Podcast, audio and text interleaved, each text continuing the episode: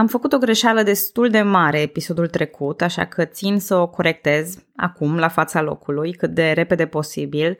Mă refeream la războiul ruso-turc din 1768 ca fiind al cincilea război ruso-turc, dar uh, pierdusem numărătoarea. Războiul ruso-turc care începe în acest episod, de fapt și de drept, este al șaselea. Și în ceea ce privește toate aceste războaie dintre turci și austrieci sau turci și ruși, făcând abstracție de numerotare, pentru care sper să mă puteți ierta, lucrurile sunt destul de interesante. În istoria complementară a României, disponibilă pe Patreon, am vorbit deja despre chestiunea orientală și sunt datoare să o fac și aici. În epoca medievală, Imperiul Otoman ajunsese la o întindere destul de mare, multe dintre teritoriile sale fiind în Europa. Turcii încercau să păstreze controlul asupra unor teritorii din Balcani și din jurul Mării Negre, aflate în zone de graniță, foarte greu de apărat. De asemenea, puterile internaționale simt slăbiciunea Imperiului, care pierduse unele dintre marile avantaje medievale odată cu introducerea noilor tipuri de armament și a tacticilor de luptă.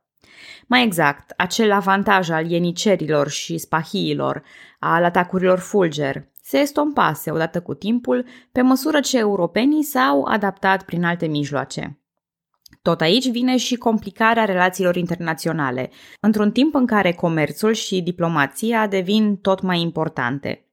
Despre cum strâmbau din nas turcii la diplomație am mai vorbit și în episoadele anterioare, așa că nu voi insista.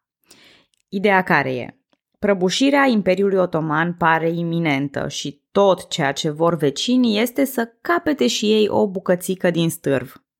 Ecosistemul politic este însă unul delicat, în care prăbușirea unui astfel de colos poate produce efecte neașteptate, nu doar pozitive, ci poate chiar negative, la nivel politic, economic, cultural și așa mai departe, în ceea ce îi privește pe vecini. Așa că discuțiile se complică peste măsură. Această colecție de discuții oficiale și neoficiale despre slăbiciunea Imperiului Otoman poartă numele de chestiune orientală. Bună, numele meu este Călina și în acest episod vorbesc despre țările române, taman când chestiunea otomană se încinge. Bine controlate de Imperiul Otoman prin intermediul domnitorilor fanarioți, Moldova și țara românească se află într-o poziție foarte delicată, în care tentația de a se alătura dușmanilor otomanilor este una mare, iar riscurile sunt pe măsură. Grigore Calimachi era într-o poziție bună în 1768. Avusese o domnie și mai de mult, fusese întrerupt de Grigore al III-lea Ghica, dar de doi ani de zile reușise să reducă niște taxe și să-și găsească o oarecare liniște. Se bucura de sprijinul otomanilor, care îl prețuiseră și pe tatăl său ca mare dragoman al Imperiului timp de aproape 20 de ani. Calimachi, după cum am mai spus, era de origine română, dar tatăl lui preluase un nume și obiceiuri grecești pentru a se integra în societatea fanariotă și pentru a câștiga acea încredere din partea turcilor. Și, sigur, o vorbă românească spune să nu te legi la cap dacă nu te doare. Prin urmare, atunci când rușii trimite misari pentru a recruta soldați și urmăresc izbucnirea unor revolte în țările române, Grigore nu ezită absolut deloc. Îi ucide sau îi arestează pe trimișii rușilor, demonstrându-și fidelitatea față de turci. Să se alieze cu rușii? Posibil, dar după evenimentele petrecute cu Dimitrie Cantemir, domnitorii moldoveni nu mai sunt atât de susceptibili la poveștile roz ale rușilor. Însă ghinionul va combina o greșeală de-a lui Grigore cu paranoia turcilor, anulând toate aceste eforturi. Mai exact, la izbucnirea războiului, Grigore e chemat în ajutor, iar el motivează că nu are bani pentru a strânge o armată. Turcii îi trimit câteva pungi de aur, pe care însă Grigore le folosește pentru a-și plăti datoriile. Cu ce rămâne nu-și poate plăti trupele care dezertează tocmai la ruși. Otomanii îl învinuiesc pe Grigore, care realmente e vinovat de evaziune fiscală, dar nu și de trădare. Nu contează. Otomanii îl vor aresta pe Grigore Calimachi și îl vor decapita la Istanbul, expunând capul lui în public ca luare aminte pentru alți posibili trădători. La scaunul domnesc al Moldovei accede Constantin Mavrocordat, pe care l-am povestit data trecută, inclusiv sfârșitul său din timpul războiului ruso-turc. În țara românească lucrurile sunt mai simple și mai directe, dar în principiu cu același rezultat. Aici, domnul Alexandru Scarlat Ghica nu se complică în niciun fel cu evaziunea fiscală, ci pur și simplu permite recrutorilor ruși să-și facă treaba. Otomanii prind rapid de veste și îl mazilesc, fiind înlocuit cu Grigore al III-lea Ghica. Dar și acesta domnește timp de un an până în 1769. Ce se întâmplă în 1769? Pe 17 septembrie, rușii pornesc o ofensivă peste Nistru, în Moldova. Ienicerii sunt înfrânți la Hotin și dispersați. Armata otomană abandonează posturile, iar rușii câștigă Hotinul ca o bază importantă, de unde pornesc spre Iași. La 7 octombrie ei ocupă întreaga Moldovă, forțându-l pe domnul Constantin Mavrocordat să se retragă la Galați, unde va și muri. Dar rușii nu se opresc odată cu ocuparea Moldovei, ci continuă spre sud, ocupând și țara românească. Grigore al III-lea Ghica își pierde autoritatea, iar Bucureștiul e ocupat pe 17 noiembrie. Din noua bază de la București, rușii pornesc mai multe operațiuni, inclusiv bătălia de la Cahul din august 1779. Marele vizir otoman Emin Pașa pierde în acea bătălie o treime din trupe, fie înfrânte, fie înnecate în Dunăre. Feldmareșalul rus, Piotr Rumianțev, se arată a fi un comandant de excepție, obținând numeroase victorii în timpul ocupației, chiar și în condiții de mare inferioritate numerică. Imperiul Otoman avea o hemoragie de bani și de oameni, iar Imperiul Rus era pe val. Ori aici intervine chestiunea orientală.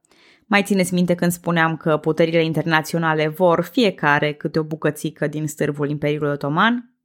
Păi cum ar fi acum ca rușii să vină să ia totul și cu această ocazie să acumuleze atât de multă putere geopolitică? Prusia, Austria și Marea Britanie iau aminte la evenimentele războiului ruso-turc și, deși bucuroși să aibă un imperiu otoman mai slăbit, intervin ca să stabilească puterea crescândă a rușilor. Austriecii obțin cedarea voluntară a unor teritorii de la Imperiul Otoman, iar în schimb se postează cu armata la granița țărilor române, trimite bani otomanilor și în cele din urmă, Ecaterina cea Mare, împărăteasa Rusiei, înțelege mesajul. Transpusă într-o bătaie din curtea școlii, e și mai simplu de înțeles. Să zicem că Alex, bătăușul clasei, îi fură mereu desertul colegului său mai mic, Titi. Într-o bună zi apare în clasă un coleg nou, Radu. Iar Radu îl bate pe Titi timp de vreo o săptămână, luând nu doar desertul, cât și sandvișul de la colegul său. În cele din urmă, Alex se postează în fața lui Titi, spunându-i ferm lui Radu că ajunge cu bătaia. Alex nu face asta din simțul dreptății sau dintr-o dorință subită pentru pace, ci pur și simplu pentru că a rămas fără desert. Dar, de asemenea, Radu nu are nicio șansă într-o luptă cu Titi dacă Alex ajută și el. Așa că, pentru moment, se retrage. Ecaterina cea Mare nu își permite să poarte un război la nivel european. Rușii vor ceda astfel zonele din Balcani pentru a liniști pe austrieci și vor fi de acord și cu împărțirea Poloniei. De altfel, atât situația rușilor cât și cea a turcilor era ceva mai dificilă decât pare. În urma războiului, turcii s-au ales cu răscoale în Egipt și Siria, dar și atacuri dinspre Persia. Rușii, cât erau ei de câștigători, au început să aibă și ei probleme în vecini datorită reunificării Suediei. Și astfel, vrând nevrând, încep tratativele de pace de la sfârșitul celui de-al șaselea război ruso-turc. Între 1770 și 1774, Manole Gianni Ruset, domnitorul nominal al țării românești, continuă să emită acte din Oltenia, încercând de mai multe ori să recâștige Bucureștiul fără succes. Tratativele de pace, începute în 1772 și continuând bine până în 1774, vor fi însă acelea care stabilesc echilibrul final în țările române. Tratatul de la Cuciuc-Cainarci a fost deosebit de important pentru țările române, nu doar din perspectiva ieșirii de sub ocupația rusă, ci și pe termen lung, stabilind zonele de influență în jurul Mării Negre și dând rușilor unele prerogative în ceea ce privește populația creștină din Imperiul Otoman. Dar să le luăm pe rând. Cel de-al șaselea război ruso-turc găsește Imperiul Otoman de partea pierzătorilor. În primul rând, Moldova și țara românească au fost eliberate înapoi sub controlul turcilor, dar cu o prerogativă importantă. Rusia primește dreptul de a proteja supușii creștini ai Imperiului Otoman, inclusiv acela simbolic de a construi o catedrală la Istanbul, deși aceasta nu va fi construită niciodată. În schimb, otomanii vor proteja interesele cetățenilor ruși musulmani. Ce înseamnă aceste responsabilități? Departe de a fi vorba de o protecție sinceră, a fost mai mult un motiv pentru viitoarele conflicte. Protectoratul asupra creștinilor va da ocazia rușilor să intervină în ultimele domnii fanariote din țara românească și Moldova, sau, spre exemplu, să se implice în războiul de independență al grecilor. Dar asta, sigur, mai târziu. Acum turcii sunt nevoiți să cedeze teritoriile de la nordul Mării Negre, oferind istoric prima ieșire la Marea Neagră a Rusiei. Hanatul Crimei nu a fost cedat direct, dar a obținut un fel de independență pe hârtie, fiind de fapt sub influența rușilor. De altfel, rușii vor și anexa Crimea în 1783. Știu, știu și de evenimentele din 2004, dar până acolo chiar că mai e mult de povestit. În schimb, la Cuciuc-Cainargi, Austria primește Bucovina, iar rușii teritoriul dintre Nipru și Bug. Lucruri care ne interesează foarte mult la nivel geografic. Pe plan politic, dacă tratatul de la Karlovitz a arătat că turcii pot fi puși la colț, tratatul de la Cuciuc-Cainargi a arătat cât de fragil este realmente Imperiul Otoman. Umilința supremă, amestecul unor puteri externe în treburile interne ale otomanilor, chiar dacă este vorba doar de miletul creștinilor, se întâmplă. Chestiunea orientală e o chestiune de timp, dar încă nu a venit timpul. Cum își revin țările române după ocupația rusească e alt subiect interesant. L-am menționat pe domnitorul țării românești, care din păcate domnise fără autoritate în timpul războiului. Nu vreau să trecem prea rapid peste el, că reprezintă o altă premieră. Manole Gianni Ruset era grec, fiul Eufrosinei Rosetti și al unui preot pe nume Gianni, care a servit drept velserdar, spătar și capuchehaie pentru Alexandru Scarlat Ghica. El a obținut numirea ca domn al țării românești din partea înaltei porți în timpul ocupației rusești și, după cum spuneam, nu a putut face mare lucru, încercând să emită acte de la Craiova și să recucerească Bucureștiul fără succes. În 1774, la încheierea păcii de la Cuciuc-Cainargi, v-ați aștepta ca el să fie ținut la mare preț de către otomani, dar lucrurile stau fix invers. A fost înlocuit la finele războiului cu Alexandru Ipsilanti, un grec încuscrit cu boieri români și stabilit în țara românească. Practic ce s-a întâmplat? Ipsilanti ocupa funcția de mare dragoman, iar după încheierea păcii, lucrurile au intrat pe făgașul normal, cu șpăgile de rigoare și cu numirile de domni, exact ca înainte. Manole Gianni Ruset, în termeni moderni, a picat de fraier. Întors la Constantinopol, va încerca să bage strâmbe împotriva domnilor din țările române cu intenția de a prelua iarăși un scaun domnesc. Dar sultanul nici nu vrea să audă, așa că îl exilează în Naxos. Va reveni abia în 1788, fiind numit domn al Moldovei. Atunci, în contextul unor noi războaie, își va pierde efectiv puterea. Turcii și tătarii îl cheamă ca aliat împotriva rușilor și austriecilor, iar Ruset dă mai departe vestea, cheamă oamenii. Dar oamenii efectiv refuză să lupte. După câteva evenimente și certuri cu turcii, el va trece de partea rușilor, care îl vor pensiona la Herson, un port din Ucraina de astăzi. Dar Manole Gianni Ruset nu este ultimul reprezentant al familiei sale. Cu siguranță numele vi se pare cunoscut sau măcar vă seamănă cu ceva cunoscut. Mai exact, se obișnuia în epocă, datorită raportărilor diplomatice, ca anumite nume să fie transcrise în alte limbi, în cazul familiei Ruset, ea a fost italienizată în Rossetti și așa a și rămas.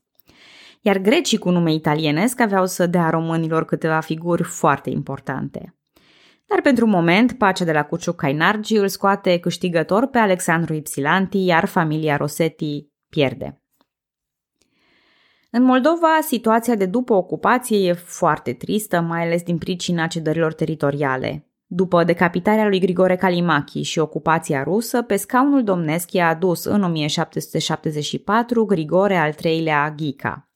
Acum, eu l-am mai pomenit, nu e fiul lui Grigore al II-lea, ci nepotul de frate. Tatăl său, Alexandru, fusese mare dragoman și fratele lui Grigore al II-lea Ghica. Primii ani din această ultimă domnie a lui Grigore al III-lea au fost unii relativ liniștiți. Însă în 1775 iese la suprafață înțelegerea dintre ruși, turci și austrieci de a ceda Austriei nord-vestul Moldovei. denumită de austrieci ulterior Ducatul Bucovinei. Domnitorul și boierii protestează. Zona se întindea peste Cernăuți, Storojineț, Suceava, cu putna lui Ștefan cel Mare și mănăstirile reprezentative culturii, având și o mare importanță economică. Într-o plângere adresată sultanului, Grigore al III-lea Ghica spune, citez, Partea ocupată a Moldovei întrece în îmbelșugare și valoare totală cealaltă parte a țării. Am încheiat citatul. Acum, între noi fie vorba, exact ca în cazul Olteniei în războiul anterior, Imperiul Otoman nu avea dreptul de a ceda un teritoriu care nu i aparținea. Și exact ca în cazul Olteniei, răspunsul a fost, parafrazez de sigur, Mucles. Dar Ghica nu voia nici de cum să Mucles. Și asta i-a dus în cele din urmă și sfârșitul. Văzând că domnitorul se opune, austriecii le cer turcilor să rezolve această nesupunere și să-l mazilească pe Ghica și așa adăuga eu gura lui mare. Scena destituirii lui Grigore al III-lea Ghica e consemnată în istorie și merită povestită dacă mi îngăduiți. Turcii au trimis un capugiu la curtea lui Grigore, cerând ca acesta să fie mazilit și adus la Istanbul, viu sau mort. Ajungând în Moldova, capugiul nu a călătorit până la Iași, ci s-a prefăcut că e bolnav și l-a invitat pe domnitor la hanul din Beilic, unde erau cazați de obicei dregătorii turci. Acolo urma să-i citească firmanul din partea sultanului. Domnitorul a fost de acord și a luat doar o mică gardă personală cu el. În jurul orelor 3-4 noaptea, capugiul îl cheamă în cameră pe Grigore al III-lea Ghica și brusc acesta se trezește înconjurat de turci înarmați. Era prea târziu. În cele ce urmează există două variante ale poveștii. Conform uneia, capugiul a cerut tabac să fumeze și în timp ce lua tabachiera, cu aceeași mână a făcut semn ca Grigore să fie lovit cu hangerul. O altă relatare spune că domnitorului s-a oferit cafea și, aplecându-se după ceașcă, la un semn al capugiului a fost decapitat. Trupul i-a fost înmormântat la mănăstirea Sfântul Spiridon din Iași, iar capul, soția și copiii duși la Istanbul.